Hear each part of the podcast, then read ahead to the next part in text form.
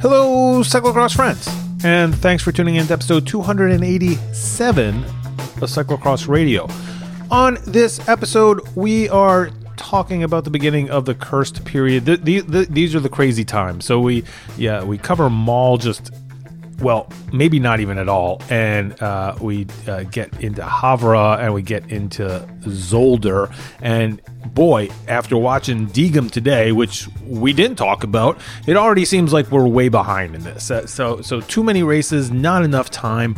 But uh, had a nice conversation with Michael Zach. Uh, not on this episode. Hopefully, he'll be back next week. But it was just a two two person media pit, and uh, yeah, we got we got into a lot, and I think we got uh, distracted by a lot of it, which which means we didn't even mention, for instance, the Zolder Juniors men's race where Dan English and Andrew August finished fourth and fifth, and then Magnus White and David Thompson finished seventh, eighth. Great great results for for American riders. So really, really good to see there.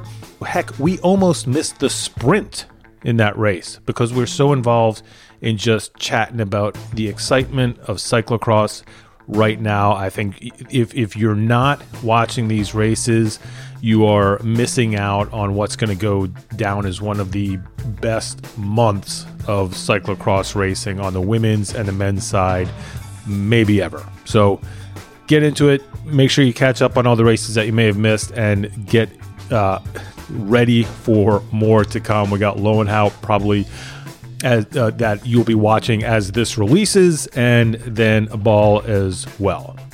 Before we get into the episode, just quickly, two things that you already know, but I'm just going to hit home anyway. First off, Cyclocross Radio is part of the Wide Angle Podium network. We would love for you to be a part of that network too by becoming a member. You can do that at wideanglepodium.com. You can support this show. You can support Groadio. We just put out a lifetime Grand Prix preview with uh, Chris Melman, which was a really fun show to record. Nowhere Fast has been kicking out episodes nonstop. Slow Ride is just going along and doing slow ride stuff. And then Rob over at Criterium Nation is getting you all ready for the upcoming crit season. Follow those shows, become a member, help support the network so that we can keep independent cycling media alive. WideAnglePodium.com com. Along those same lines, especially with the independent cycling media lines, uh, d- despite being under the weather for this show, Zach has uh, been crushing the bulletin, putting out just really great pieces uh, this week. You know, one on uh, Mathieu van der Poel about how baffling his season is, which I think is is not was not only timely but also was prescient and uh, continues to be. So please uh, go to cxairs.substack.com. Sign up for the bulletin, subscribe to the bulletin. It really helps us again support uh, what we're doing and supporting independent cycling media. Okay. It's the Media Pit, episode 287 of Cyclocross Radio. We've got Michael and myself. We're talking about Zolder, Havre, and video games? And we're doing all of it right now. We are back in the media pit. It's uh just uh, me and Michael tonight. Zach Zach is on the uh, injured reserve for right now, but hope to have him him back soon. Michael, uh, doing your uh, your festive 500ing, and it looks like you're killing it. Tell me about tell me about the ride so far in not so balmy New Orleans. yeah, I mean, I almost like texted you and like Bill. I don't know if I can make it. I was I was cracked today around three o'clock. Um, did a century with some friends for the Festive 500. Um, we have had cold weather. I will say that on Christmas Eve, it was 22 degrees in New Orleans with wind chills in the 17 degrees. That is the coldest ride I've ever done.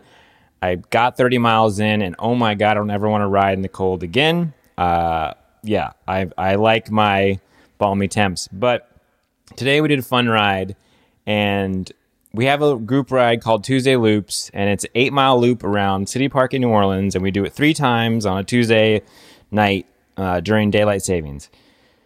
We decided let's do the 12 loops of Christmas, and that will make a century um, on a Tuesday. But we started in the morning, and um, it's if you look at my Strava, I posted it on the AUR Instagram. It's it's a ridiculous looking century where we do one loop, and uh, it was fun. Um, a bit repetitive, but we like had like some sandwiches in the car that we'd stop. Very typical in New Orleans. We had mini muffalettas uh, and mini cokes, and uh, yeah, it was a good time. I think four of us actually did the full century. But people came in during the day, and did a few la- loops, and left. And so yeah, so yeah, I was uh, feeling pretty cracked, but then I came home exhausted, sat on the couch, and watched Zolder, and uh, that definitely uh, woke me up. Yeah, good racing today. So, a couple questions. First, what's your what was your total elevation for the day? so my total elevation on Strava is 2,000 feet, but I think Whoa. that's I think that's wrong. We do we do you, the the the loop ends on a bridge, but it and then we do cross one bridge twice, but they're not. I don't think they're 200 feet in total each lap. So if you look at my Strava thing, the elevation line just slowly goes up the entire ride. So I I don't know, you know. All right, hey man, if if Strava says it's it's there, then you know it's it's in the books. It's legit. It's like uh, it's as legit as Tom Pidcock's you know three forty five mile or whatever he was uh, running. I thought you were going to talk about his KOM he took on his road bike recently. Yeah, that was pretty impressive. That that I think that's a that is actually a, a legit one. Uh, and second second question for you: Have you been shopping for bar mitts? I no, because I would use them, you know, once a year. But while riding, I on one ride the other day, I did take three pairs of gloves because in the morning it was so cold. I had my like snowboarding gloves on, and then I switched to the cycling gloves, uh, my enduro gloves, and finally warmed up. I got the regular gloves, but. The, I, I've seen bar mitts and they, man, they look toasty. I need I need lobster claw gloves. That's what I need for cycling. Taylor Jones uh, was one of the early adopters to the bar mitts, and I remember going on a winter ride with him, and he was like, "I don't care. You can. They, I know they look dorky. I don't care. My hands are nice and warm." And like that was that was enough for me. I was like, "Yeah, that looks great." But we were about 60 miles into this ride and everybody's cracked and Taylor just sort of gets this sort of wry smile on his face and all of a sudden like pulls his hand out from his bar mitts with a Snickers bar. and he had just been like, you know, had, had, had, cashed in there, keeping it warm. I was like, all right, I'm sold. Let's do yeah. that. Yeah. Uh, so we got some cyclocross racing. We did. It's been. So what did what what did we miss or or not miss? What happened since the last time we recorded? Was it uh Mol. We had Mol. Then we had Havre. Havre. And, and then today then was Heusden Zolder. Zolder. Okay. Yeah. And do we want to? Do we want to go backwards? Let's go backwards. Let's start with Zolder. Really? Okay. Yeah. Let's do it. Sounds yeah. I just, I like I said, I just watched it. It was like so epic. Uh, that men's race. Um, but the first thing I noticed, I watched the, more, the, the women's race this morning before my ride, and then went on my ride and came home watched the men's the first thing I noticed in the women's race and like instantly thought of you, Bill, is they took out the low line on the infamous off camber. Yeah, I, I was looking. I it, it warmed my heart. I went onto Twitter and I saw all of these uh, uh, references to um, Sven-Nys number one, the uh, you know the very first Sven-Nys, where I kind of very quickly analyzed the uphill off camber. You know, one of the most iconic features I think in cyclocross. One of my favorite because at that time, and I actually did uh, X's and O's on it as well, just going through the history of that feature from when it, you know, were those magical years that it changed races, that you had multiple line choices from like not only a a low line and a high line, but sort of a low too high or high too low, you know, where people would be going up the middle and, and staying on the bike or getting off the bike. All of these just great decisions that were, that had to be made on this feature. And there were a couple keys to that. One key was that you have the the the grandstand on top of that, or even I I, I feel like it's the um uh which it's like it's like a like almost like a press booth or something right? Behind Yeah. that that goes up and then it, it looks down onto the course and this is the hill in front of it.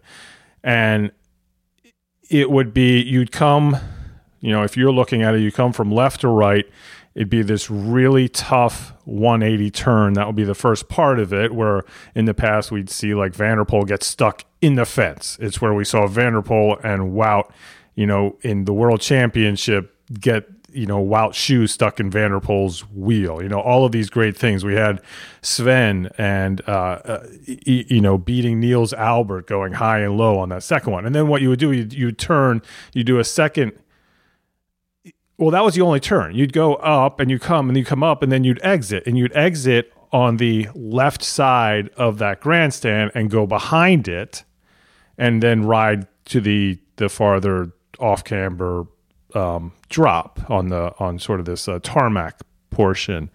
This year they narrowed that second line. So there was only one line. There was no there was no choice to be made. There was a center line. Everybody just rode down it. There was a little bit of a choice at the end which we'll, i'm sure we'll talk about where you could get off and come in uh, near the post or you could go wider and ride it. So at least that decision was still there but then they they made them go back again in front of the grandstand and exit to the right of it. And by doing that they took away that whole top section of the off camber for the first turn. And it really just kind of i don't know it, it just it I, I think it i think there was some interesting moments on that feature but and maybe this is just because we like the things that we're used to. I, th- I thought it kind of nullified that feature Yeah, I, I mean, I guess my only question is like, do we know why? I, I was poked around a little bit, but I didn't see what if there was, I don't know, construction there or something going on why they moved it.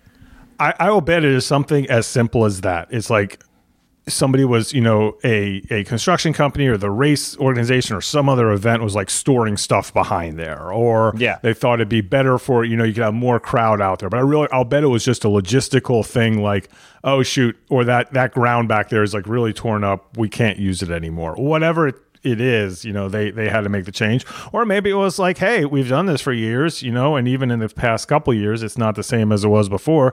Let's mix it up. Let's make them go on this uh, feature a third time, and maybe that that will be better. And I don't know. I mean, maybe maybe it is. Maybe if you take out even more of that, uh, like remove one more of the posts at the end, and so it's even like more of a severe uh, run up, but it's a little closer. And maybe then the run up becomes more advantageous than trying to ride all the way around. And we see even more of like the decision making there. That's one change I could see. But it, yeah, it, it, it is what it is. I think that, that again, it's also we're, we're comparing it a dry day to what we've seen in the past, which we had a little bit of mud on that section so that it um on that first turn it was always like really tough. Like people would even get up and run that or people would slide or fall. And you don't have that. In years that you don't have that you know this change at the top isn't going to matter one way or the other. It's an easy feature. So it's it's tough to compare it against the greatest years when there was weather and all this other stuff was happening. But it was um yeah it was a change. I don't know. I on first blush, I was like, "Nah, I don't like it. Put it back the way it was. I like things how they used to be. But you know, maybe maybe as time goes on, it won't be bad. Yeah, and also like you said, maybe maybe what you'll have is in the future you'll do a X's and O's on the the exit of that of that section, right? And just move the feature. Yeah. Rest of the course, pretty much. Well, I mean, they've gone through so many changes of stuff to say. I mean, they just used that back section. Um, did they just like chop down woods, uh, trees in that wooded area, or they just don't go through sort of that woods, the woods anymore? Right? There used to be like this whole big tree section that was like super wide that they would go through. So you mean the one with like the multiple lines and they would sort of come Yeah. downhill at the camera? Yeah, right. They didn't do that. Huh. Yeah. Yeah, I don't know. Um And then they, uh, but I think by cutting that out and then cutting out the because I think to have that you needed all that scaffolding that they used to have. Remember like the finished scaffolding and it was like they were up high, just like riding around off the ground for a long time, a couple different flyovers.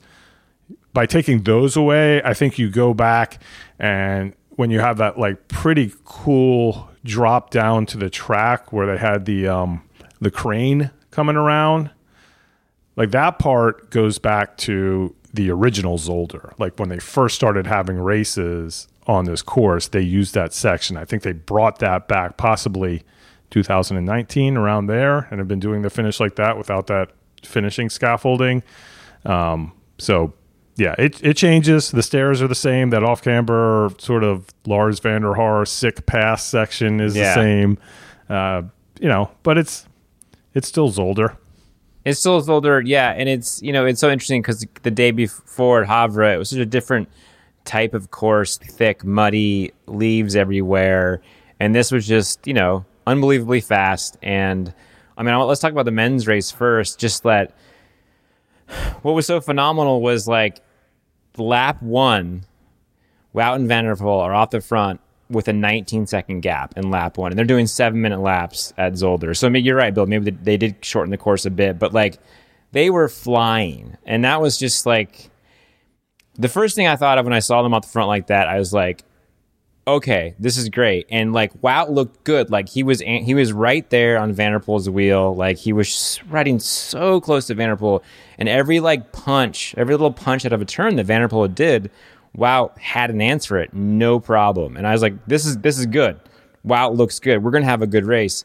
And we had they they were together the the entire race. They stayed together, and at some point they kind of like maybe slowed down a bit. It wasn't as punchy and, and is like back and forth, but like just the fact that we went seven full laps where it just at one point you know someone didn't like get a gap and ride away, and it was just like oh thing that we see Van der Poel gets a gap, Wout chases like it's boring. It's like there was always like there's the two debates, right? When Van der Poel won a lot of races, it was like, A, this is boring, or B, no, aren't you don't you feel honored to watch this amazing specimen of a man like ride his bike this way? And it's like, no, it's boring. But when there's two of them doing it, going like body by by bloody blo- blow, it's just like so freaking rad. So that was just my first thought was like, this is what we want, and I'm so glad they're here racing during curse period.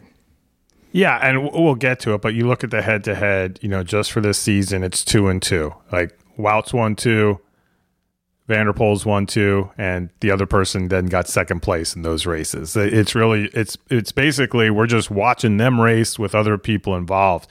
Here's here's an interesting thing that I, I noticed at the front. So Van der Poel still doesn't have the points to be on the front row. So he was, I think, second row, um, and it t- it took him a couple minutes, right? It, it- he wasn't, you know, we we kind of it was an interesting Zolder tactic. Zolder, it's that start is so long, and it's like so long until you actually get into the meat of the race, and really looked like in the men's field, and we we don't see this a lot, and this is very easy for me to see to say watching from the couch, but it didn't look like it was just like flat out from the start. Like it almost looked like there was a little bit of of hesitation and almost like the guys I think it was might have been uh, like Toon Vandebosch or Vandeput. I can't tell them apart. One of them on the front and then another guy.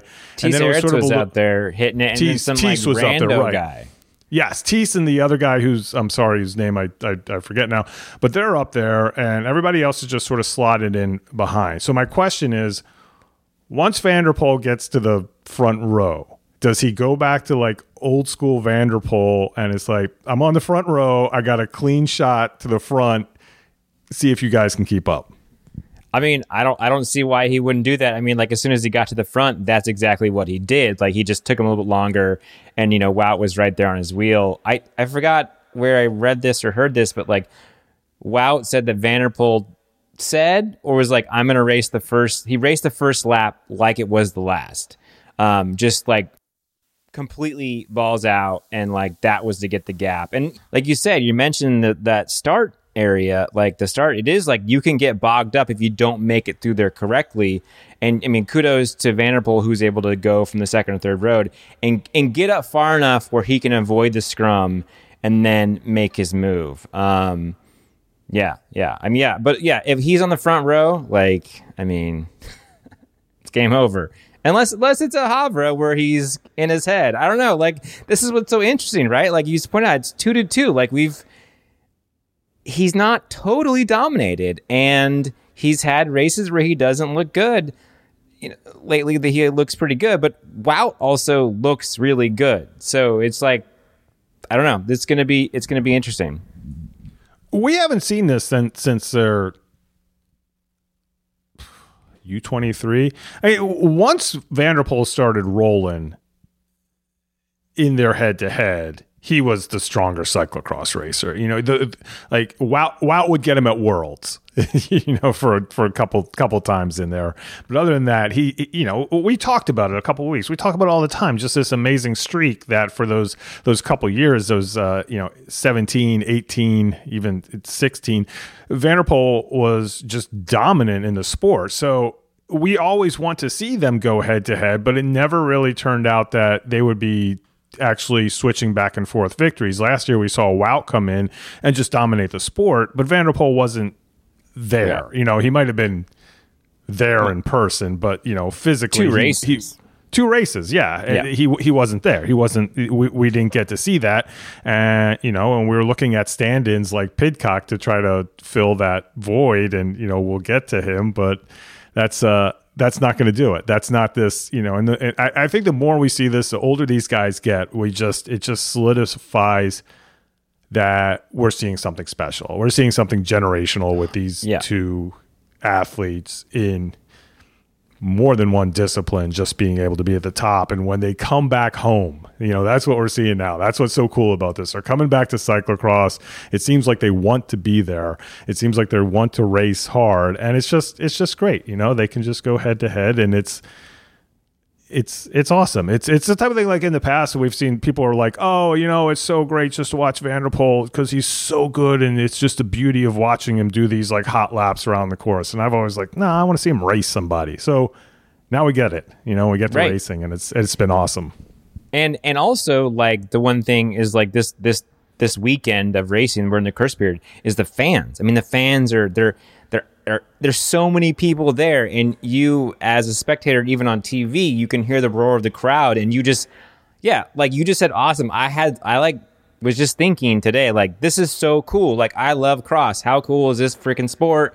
And um, you know like you know i kind of think it's better they do it this way. Come in race 10 races you know 10 15 races you know in in in the late winter and the thing is, and I've talked about this before, is like because they because they come in later, that allows the other storylines to develop earlier, which are still so like they're at the front doing their race and we're amazing battle, but there's still actually a pretty good battle back between Lars and Sweeck and Mikey, depending on like which classification it is, like who's going to be the better rider there, and like you're seeing the you know the, kudos to the directors, right? They're they're getting they're cutting back to the, the chasers. We're seeing Mikey V you know, uh, throw punches. We're seeing Pitters trying to break away. We're seeing Sweeck getting dropped, unfortunately. Uh, Lars, Lars making his way back up towards the front uh, and pipping um, Tom. But like we're getting to see all that stuff too. So once again, like this multiple storylines we have are because of these two not being there at the beginning to allow them to develop.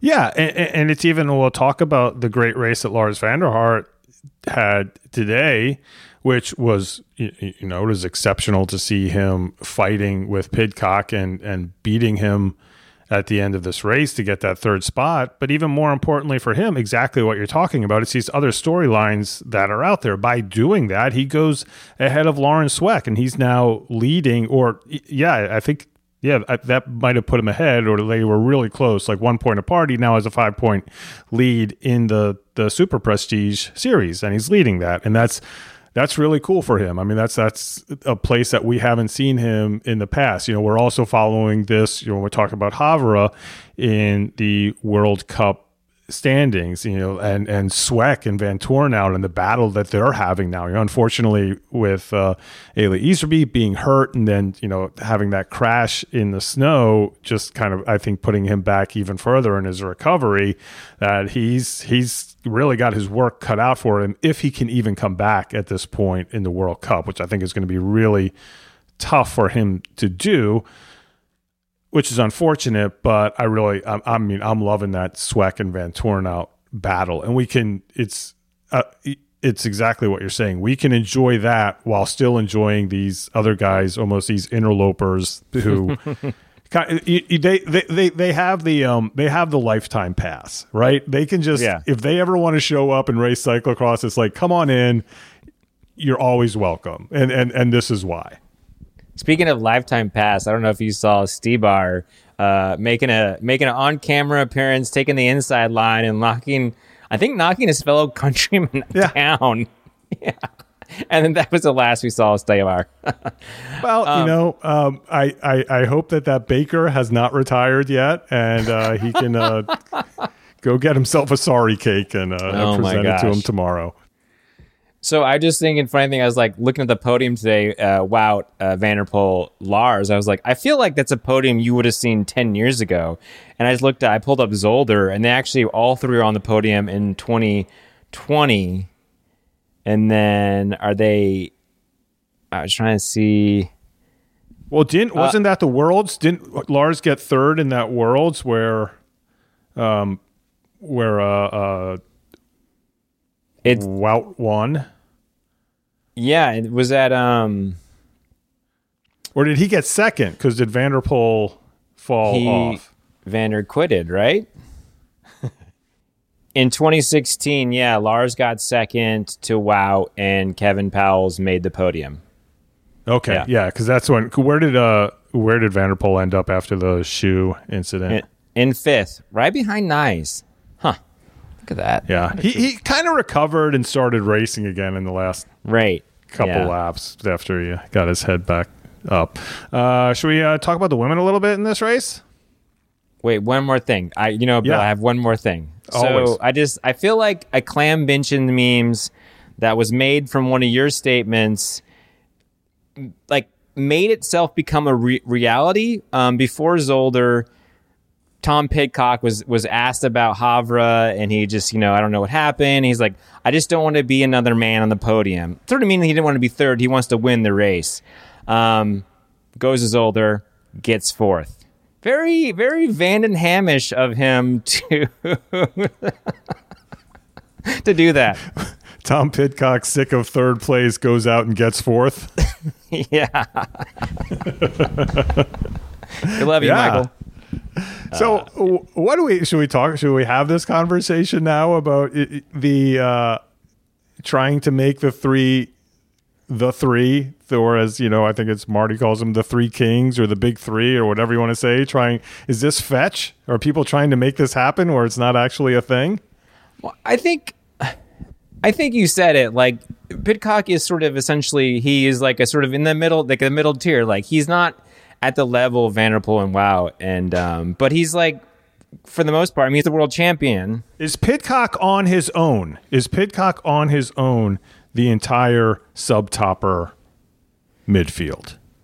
Yeah, I, th- I, think you could say that. I'll give him that. Like I said, I'll give him that. He has the rainbows, and when it's, you know, it kind of has to be the right kind of course. It has to be the right kind of field. And like, you know, they talked about this in Havre, and my shout out to my friend Matt who sent me this before the race. He was like, "Oh, look at Pidcock took this KOM on some like you know climb in Spain or whatever, beat Simon Yates by two minutes," which goes to show. And like, and Pidcock has talked about this. Like, he's like he's a small guy. He's a very light guy. Like.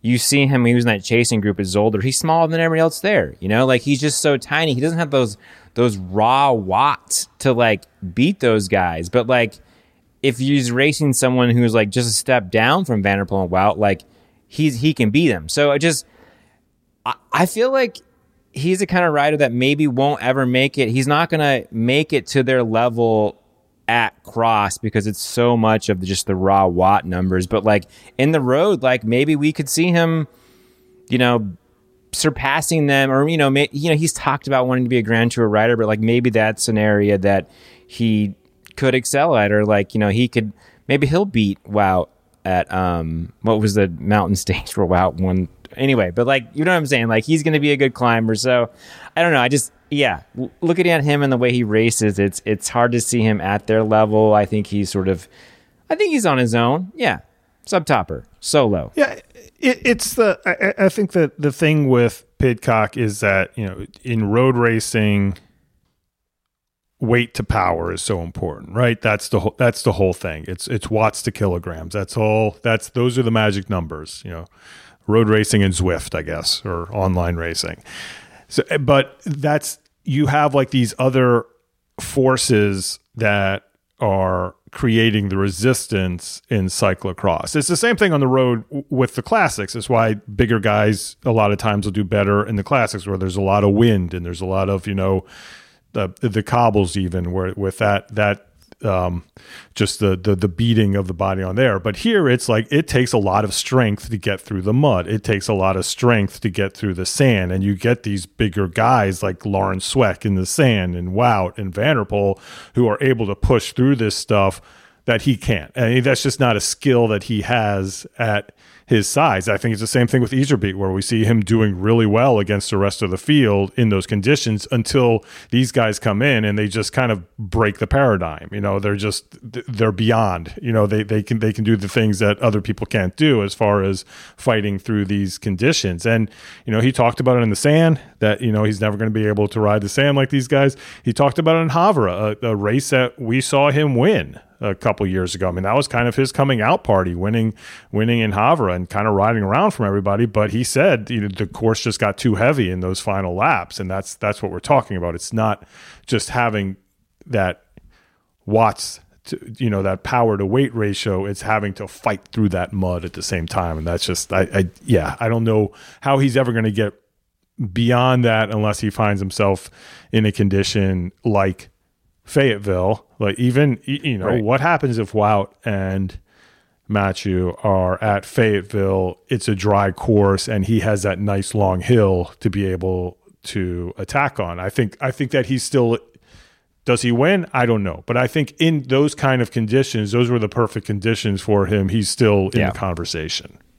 Yeah, I feel like Zolder, except for the hill, is very similar to Fayetteville, which sort of like maybe is a segue to the women's race. Uh, you know, the beginning of the race, I tweeted out seems like a, a great race for uh, Persico, uh, just because of like not super. I mean, it has the technical drops, but like they're not like it's it's it's you get in the right line and you're okay. Then you've got a lot of steady pedaling, um, and and so that was a ride at the beginning. I was like, hey, maybe she'll do well. But I watching that, I just think that technically so many so many dabs in corners and it's at the spot that you know the your the bill spot the off the top she dabbed there a couple times just like but like had the had the watts to get back to the group but just like couldn't keep up with you know um with alvarado and van der Heijden. yeah I, I think somebody else who was kind of suffering the same fade out there a bit and, and is still like working her way back into the sport, but is also somebody who I think we've talked about not riding sections smooth in the past and being able to make up for it with her power is Lucinda Brand. And and and same kind of thing. You know, it's like I I think we've seen this in the past. We've talked about it where Lucinda is like just does not look smooth on some of these courses, and then it comes around later in the year, comes to Worlds, and all of a sudden she puts it together. And I think she even said that at the end of this race, you know, there were uh, no, actually it was uh, it was um Gavere, she got second, right? To to Shirin. Yeah. Yeah, yep. there she was. They were like, "Well, are you happy with your race, or is it disappointing because you didn't win?" And she's like, "No, I'm happy. You know, this is I'm I'm happy with where I am, and I think we can just build from here." So, but but it was still, you're right. I just noticed that with her as well. It's like that the dabs especially and just the smoothness and finding the lines still still isn't there.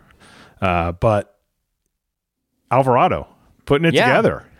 Put it together. I mean you know like we've said best of the rest. Um, and she's doing it. You know she's had a good season. Um, just i don't i was like she's has she won? No because um Brand has dominated this course, right? Brand has dominated um, Zolder in the past. I was I couldn't remember if Alvarado Alvarado's finished second to her in 2020 and 2019. Um, but yeah, yeah, good result for her there. Have you looked at the Super Prestige standings? No. You want an you want an exciting race. Following this, you know, and again, we have talked about it how the the young guns aren't racing really anything it seems but the World Cups or really concentrating on the World Cups. You know, talking about Puck, talking about uh, Fem when she's healthy. That those are the races that they're doing. Uh, even even uh, Van Anrooij, same thing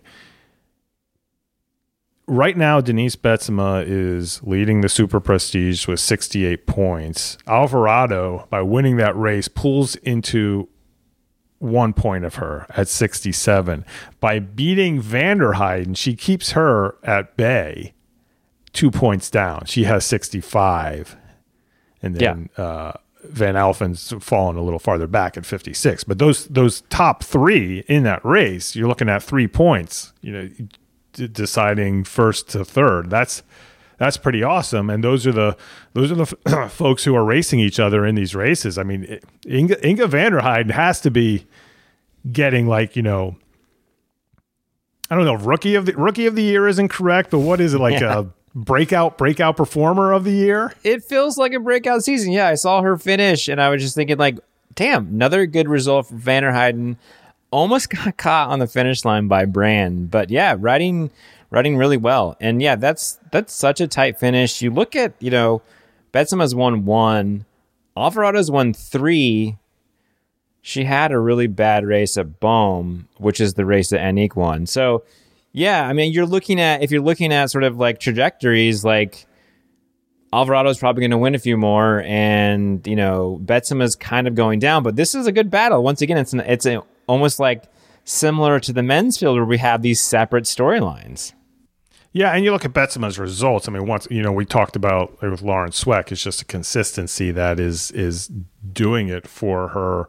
So you're right; she went down. This was her worst performance uh, today, but other than that, she won the first race of the season and got second in the next three. So you know she's that's that's what's doing it for her. But yeah, but falling off today, just that kind of one. What you get fourth place today?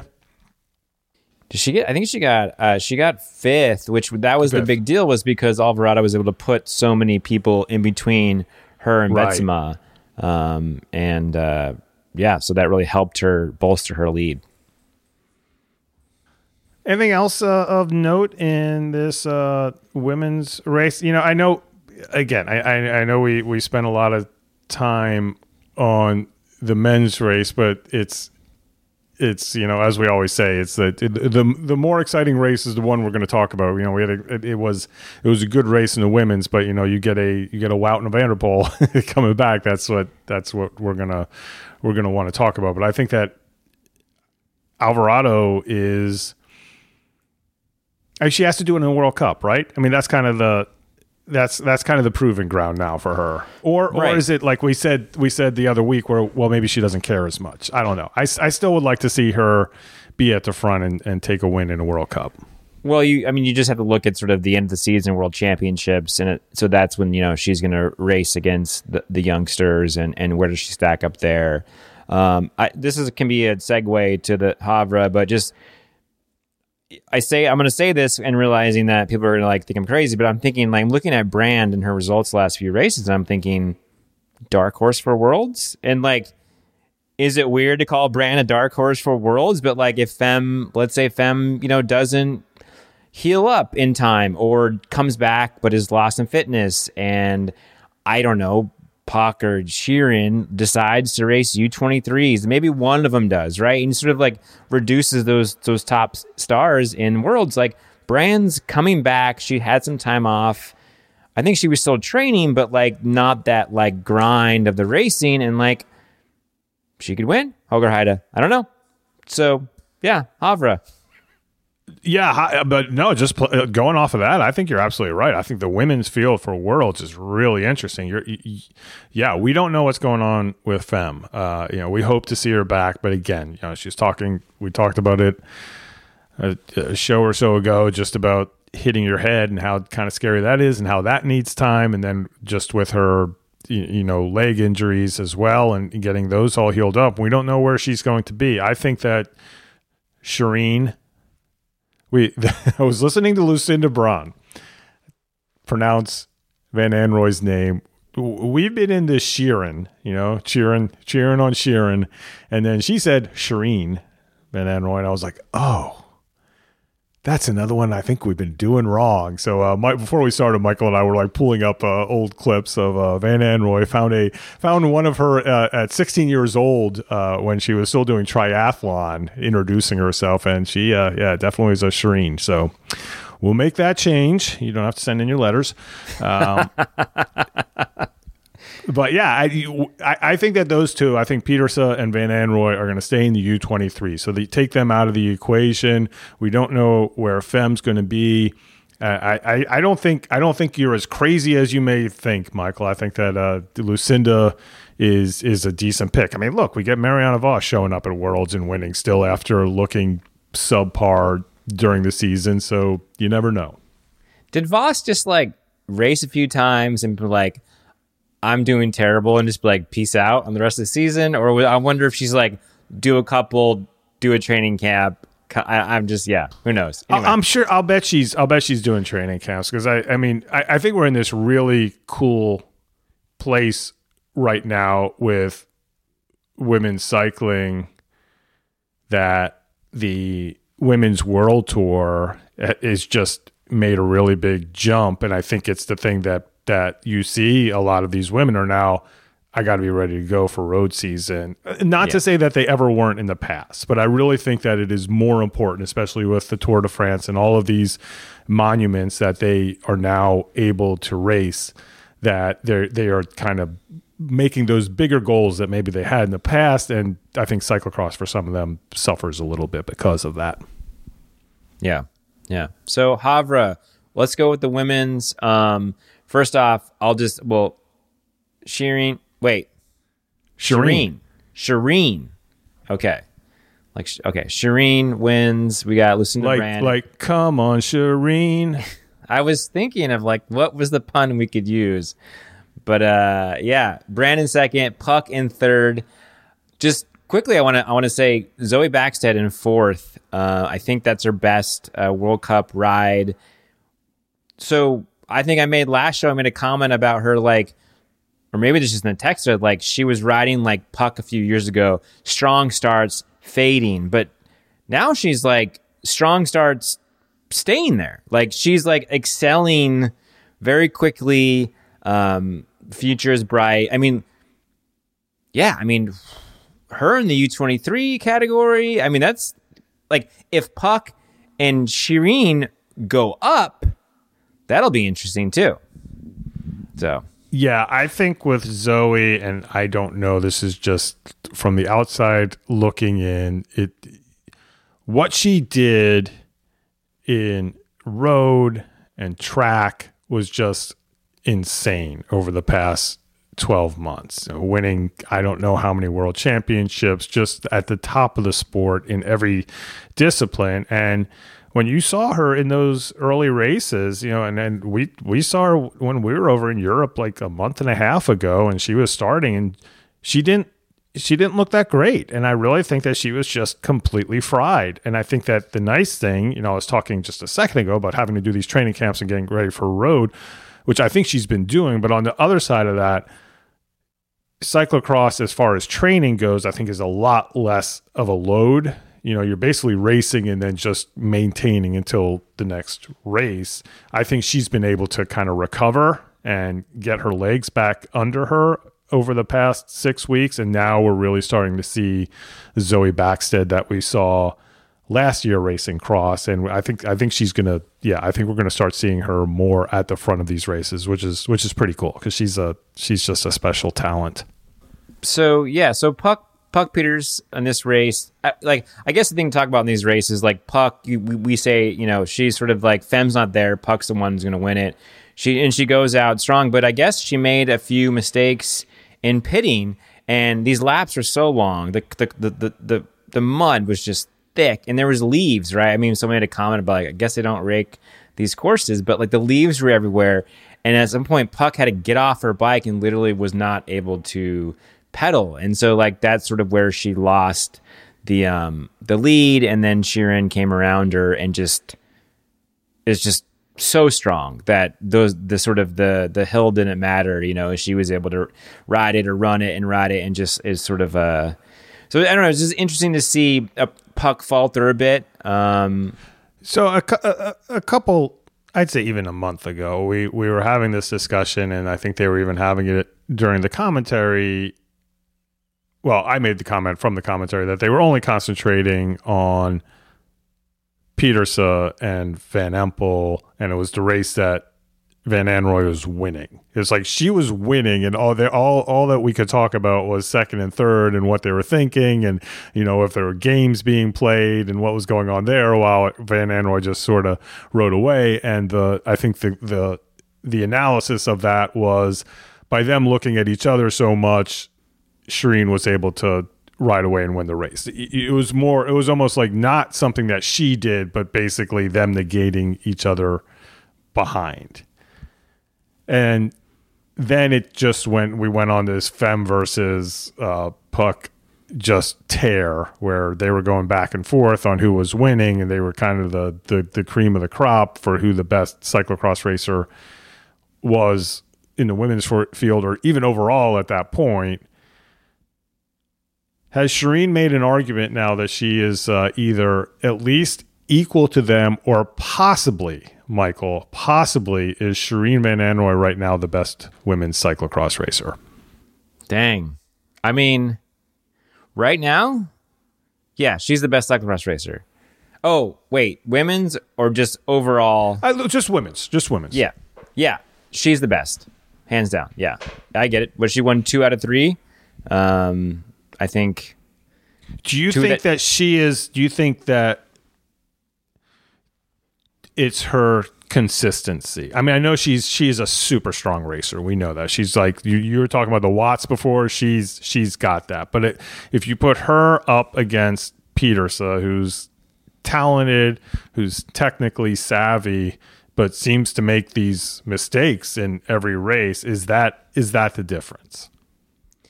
Yeah, I mean there might be a little bit more maturity there. Um, because it, yeah, it's it is interesting to just like Puck is sort of like Van der Poel in the way that they're so good technically that they can send it, like send these crazy lines. And we saw that Zolder. I mean, we didn't even, we didn't even talk about this Zolder. Like Van der Poel last lap is just like sending it up this hill and dabs out and Wout catches up, and then he comes out of the pedal in the sprint, right?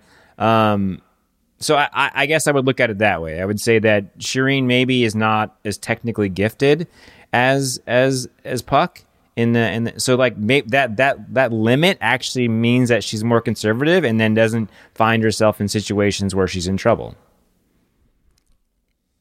I do think it's amazing that we went through that whole Zolder and didn't even talk about I the know. sprint at all. That is that is that is classic.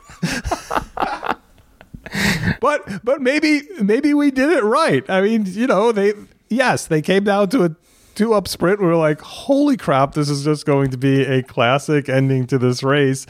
You know, Van Van der Poel is like on Wout's right. Wout's leading it out, right? Wout's and leading it out.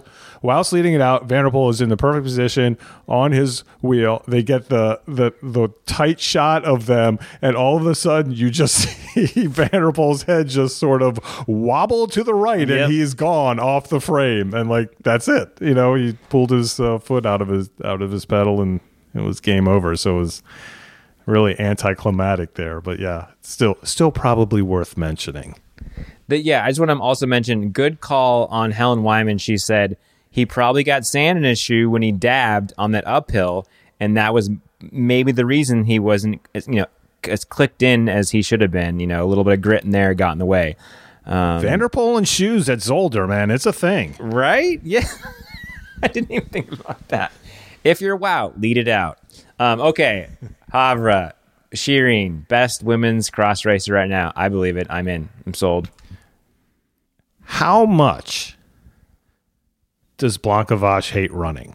So, oh my god, she hates running more than I don't even know what more than. I mean, she hates running more than Bill. This is hypo- this is hypotenuse beach r- riding all over again. Exactly. I know. I was thinking the same thing. Like she, like she's literally walking at the at the end. I mean, it's the end of the race. It's a hard race. I get it. Like, but she literally stops and picks up her bike and is like walking. And then like Zoe's coming up to her. and She's like, "Oh shit, we're still racing. Like I have to like."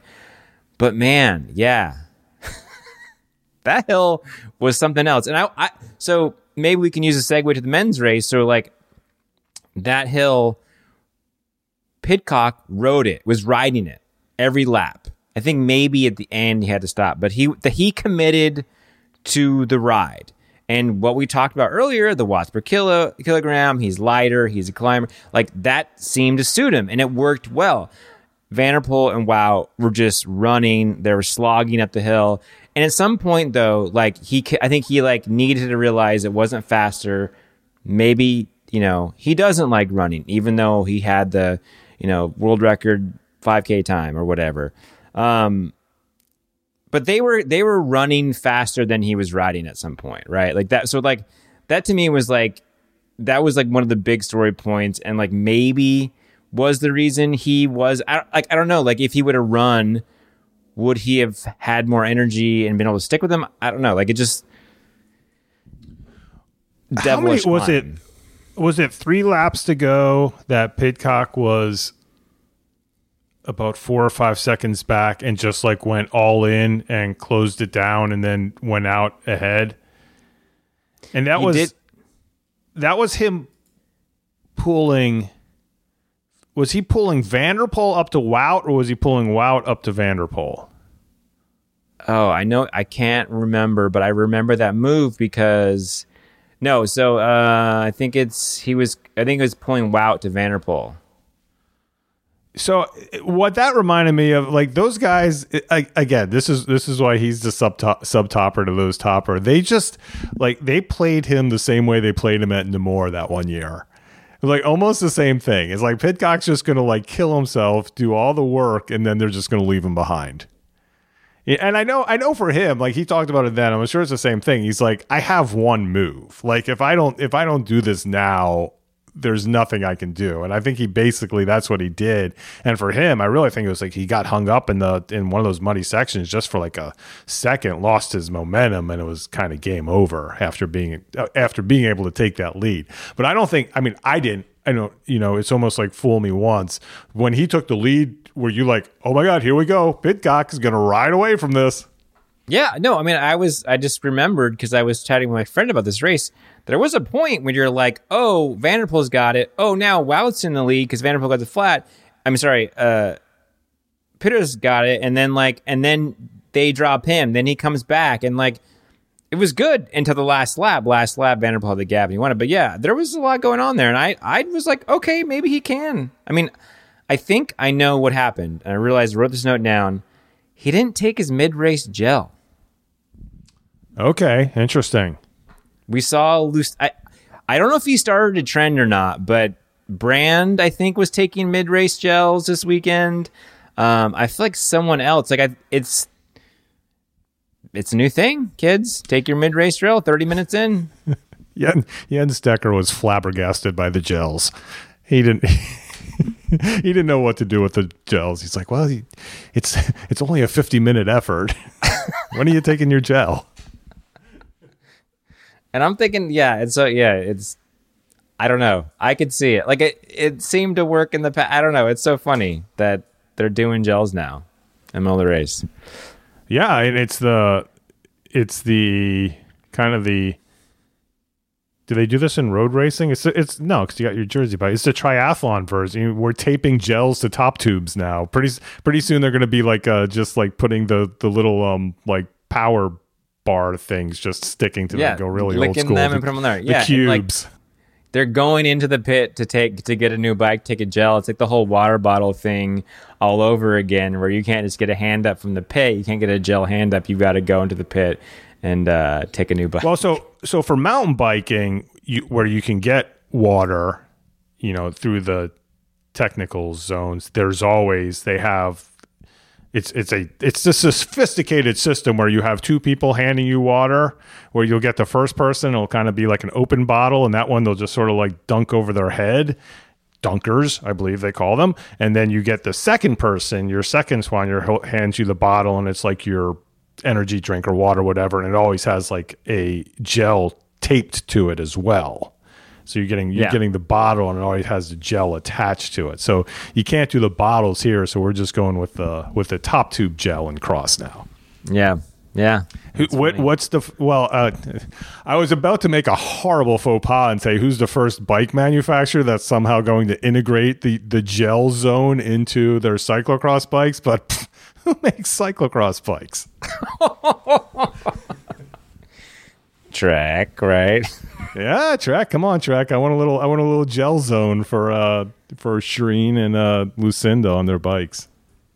Um, I want to know, Bill. I don't know. Did you ever see that video? This this was like um a month ago, two months ago. It was all over the internet, all over Twitter. It was about the guy in NASCAR in the final lap. He like rides against the wall, the retaining wall, and like s- speeds around like four or five people to like you know finish fourth and like move up in the standings. And he's like, yeah, I saw it on Xbox. I could do it in the game and.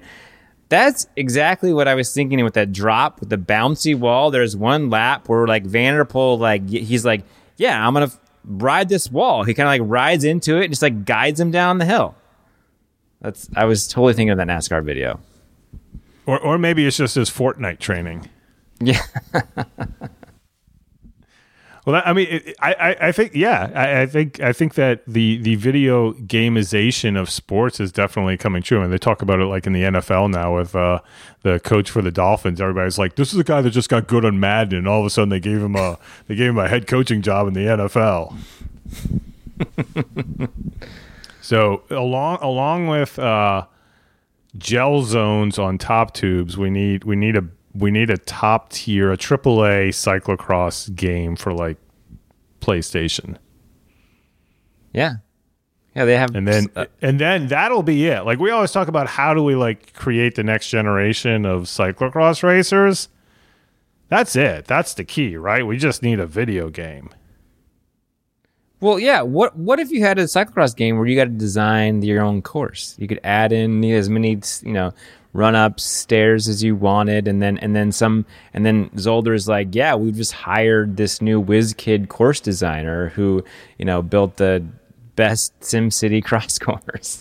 Well, didn't they have? I, I believe there used to be like a roller coaster, like that was like a big game, like designing roller coasters. So it'd be That's like a- what I was so trying it- to think of, and I can't remember what that's called. Yeah. So instead of uh, like um, cycling manager, it's it's it's going to be cyc- cyc- cyclocross race organizer. That's gonna be that's gonna be the management game. You know, you're gonna have to figure out where you put your fritter and your beer zone. You're gonna have to figure out where the DJ tent is compared to like the entrances. You have to do your course crossings and and man them, and you have to keep your course crossing people happy. This is, I, Right. I'm, dude. We. We we need to we need to just uh, print this out and mail it to us so we can Yeah. uh, you know Because if you don't put the beer tent next to the best feature, then the, the, the Belgians won't be happy. They won't come to your race. You'll lose money. Yeah, this you could you could really do a whole thing. of This like how much do you pay Van der Poel to start versus how much do you pay Pidcock? Like, can you can you lowball Pidcock enough where and he'll still show up? Or like, I love this. Yep, the start money, admission money. Where are we putting people parking? What are we charging for parking? What's the VIP structure? How much does that cost? Oh, this is great. This is man. If this, if anybody in the slow ride ever listens to this, they're going to be jealous that they never they didn't come up with this, this idea. this is one hundred percent a slow ride bit. All right, so cyclocross course designer. Hey, anything else we need to say about cyclocross racing? I think we've talked about a lot. I don't know. I mean, we didn't really talk about Mol at all, but I don't know. It seems so far in the past at this point. Right. Uh, Mol night race, fun. Um, white sandy beaches. Sheeran proving she's the best racer by just kind of riding away from the field. Lots of running.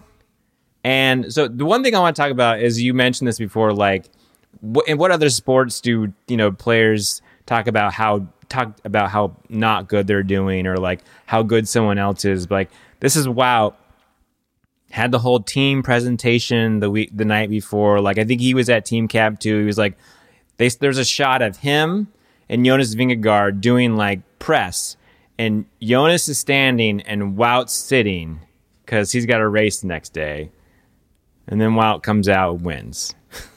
I just thought by like a minute. Uh, it- wasn't this a race? Was this the race that Van der Poel was just like pissed off that he got dropped in? I think so. Yeah. Yeah. Well, I mean, like, so Wout, it was a lot of running. I think Wout made a good move. Wout attacked on the beach and and took this corner great, got a gap in the sand, and I think I think that was it, and that was the that was the move. Um, so yeah, quite a quite a battle this weekend. All three races um, for Van der Poel and Wout. Are the people in Tom Pidcock's generation, Thibau, Whitsam, Mason, Gerben, Kuipers, they're all like 20, 21, 22. Pidcock's 23. Are those the people we should be comparing him to? Ryan Kamp. Well, I mean, we can't. If we do, then he's hands heads heads and tails better than that. yeah. No, I just think it's funny. We're not the whole big three thing, but I mean, we do it in the women's racing too. But it's like, and I know I've mentioned this before, but it still just always amazes me. It's like Wout and Mathieu are like the older generation. Right. It just it Yeah. just blows my mind. I know they're Right. only twenty eight and twenty seven, but it's still just yeah. No, he he he moved up quickly to the discussion of being the top three. We I remember talking about this last year. Like, did he deserve to be up there? But I mean, like, thing is, he won the world championship, and I mean, who else has won a world championship in the men's side besides those three in the last, you know? Yeah, no, I mean, I, I think that's So- you know that's that's that's why the world championship in cyclocross is is so special. I think you put it in mountain biking as well, as opposed to like road racing where it's just kind of you know I don't I don't I think it's great to be the world champion in road racing, but I don't think people put as much stock in it. It is not the race of the year in in road Right. racing. Right. I mean, yeah. It is a pretty exciting race, but you're right. It's sort of you can be the road you can win the worlds and then you can win no maybe win one race the next year and that's still a good season, right? Like but and like if you're Tom Pidcock and you don't win anything, then like we're gonna be like, What's up, bud? Yeah. All right. Anything else we need to cover? All right. Quickly. Uh, so my my proposal about getting rid of the U twenty threes uh, last week had some had some some feedback on that. Couple couple things to, for for y'all to chew on. Uh, one suggestion was raising the age of the so-called juniors. So it's under 19 now, make it like under 21 or something like that. So you you have that split there, but it's it's just sort of moving up a, a little older and sort of getting rid of that that middle ground, which I thought that was that was an interesting proposal, just sort of shifting that age around.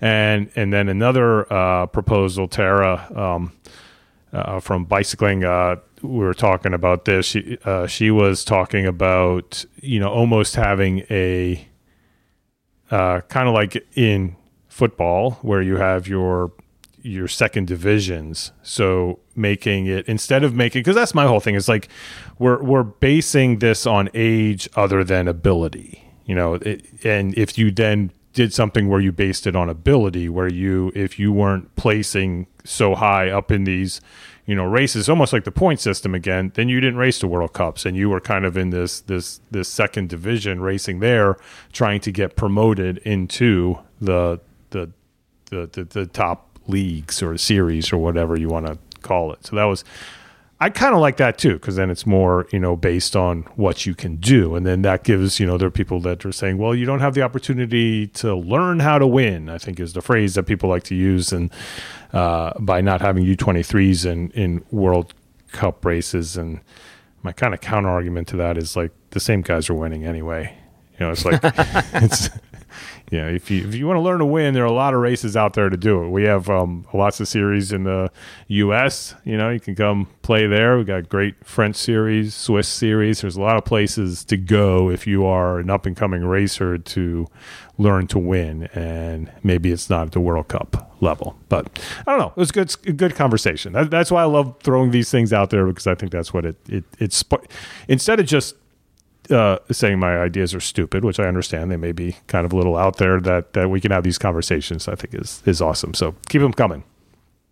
But Bill, but then if we if you can't make it to the World Cup, then we won't have a hundred people in the elite field.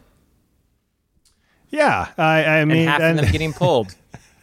it's the it, it is kind of crazy. You know, I, I think that the the the eighty percent rule. You know, there's a lot of talk about the eighty percent rule, what it is, how it's enforced, if it's enforced well enough. I I do think for what it is, and you see the people getting pulled up. It's really interesting because it'll be the complaints will be look at all of the people they're passing. They shouldn't be racing anymore. A lot of these conversations, you hear that on the commentary, and then they'll make that turn like it'll be like one to go or something, and they'll make right. the turn for home, and all of a sudden the leaders are all alone because they all right. got pulled behind them. Right. You know, they are there for that stretch, and then they're getting pulled, and and the argument is like, well, it's impeding the opportunity to pass, and I think the counter argument is it's impeding the opportunity to pass at one specific stretch of the course until they get pulled in the best you know case scenario and then they're not there the next lap. In the same way that a sand pit is impeding your opportunity to pass or anything else that's out there. I mean, and, and I know that there have been situations in the past where like lap riders have gotten in the way of, of races.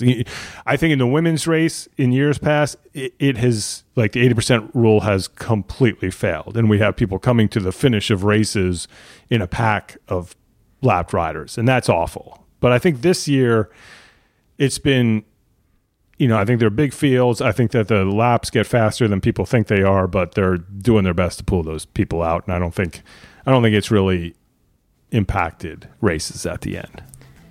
Has anybody ever watched a crit? Sometimes lap riders sprint for the podium for the win. and that that's after they get free laps. Always getting a free lap in cyclocross. That would be amazing. Add it to the game. This race right. has free laps. Perfect. All right, Michael, this is awesome. Zach, uh, heal up, and uh, hopefully we'll uh, see you back here next week. We'll talk to you then.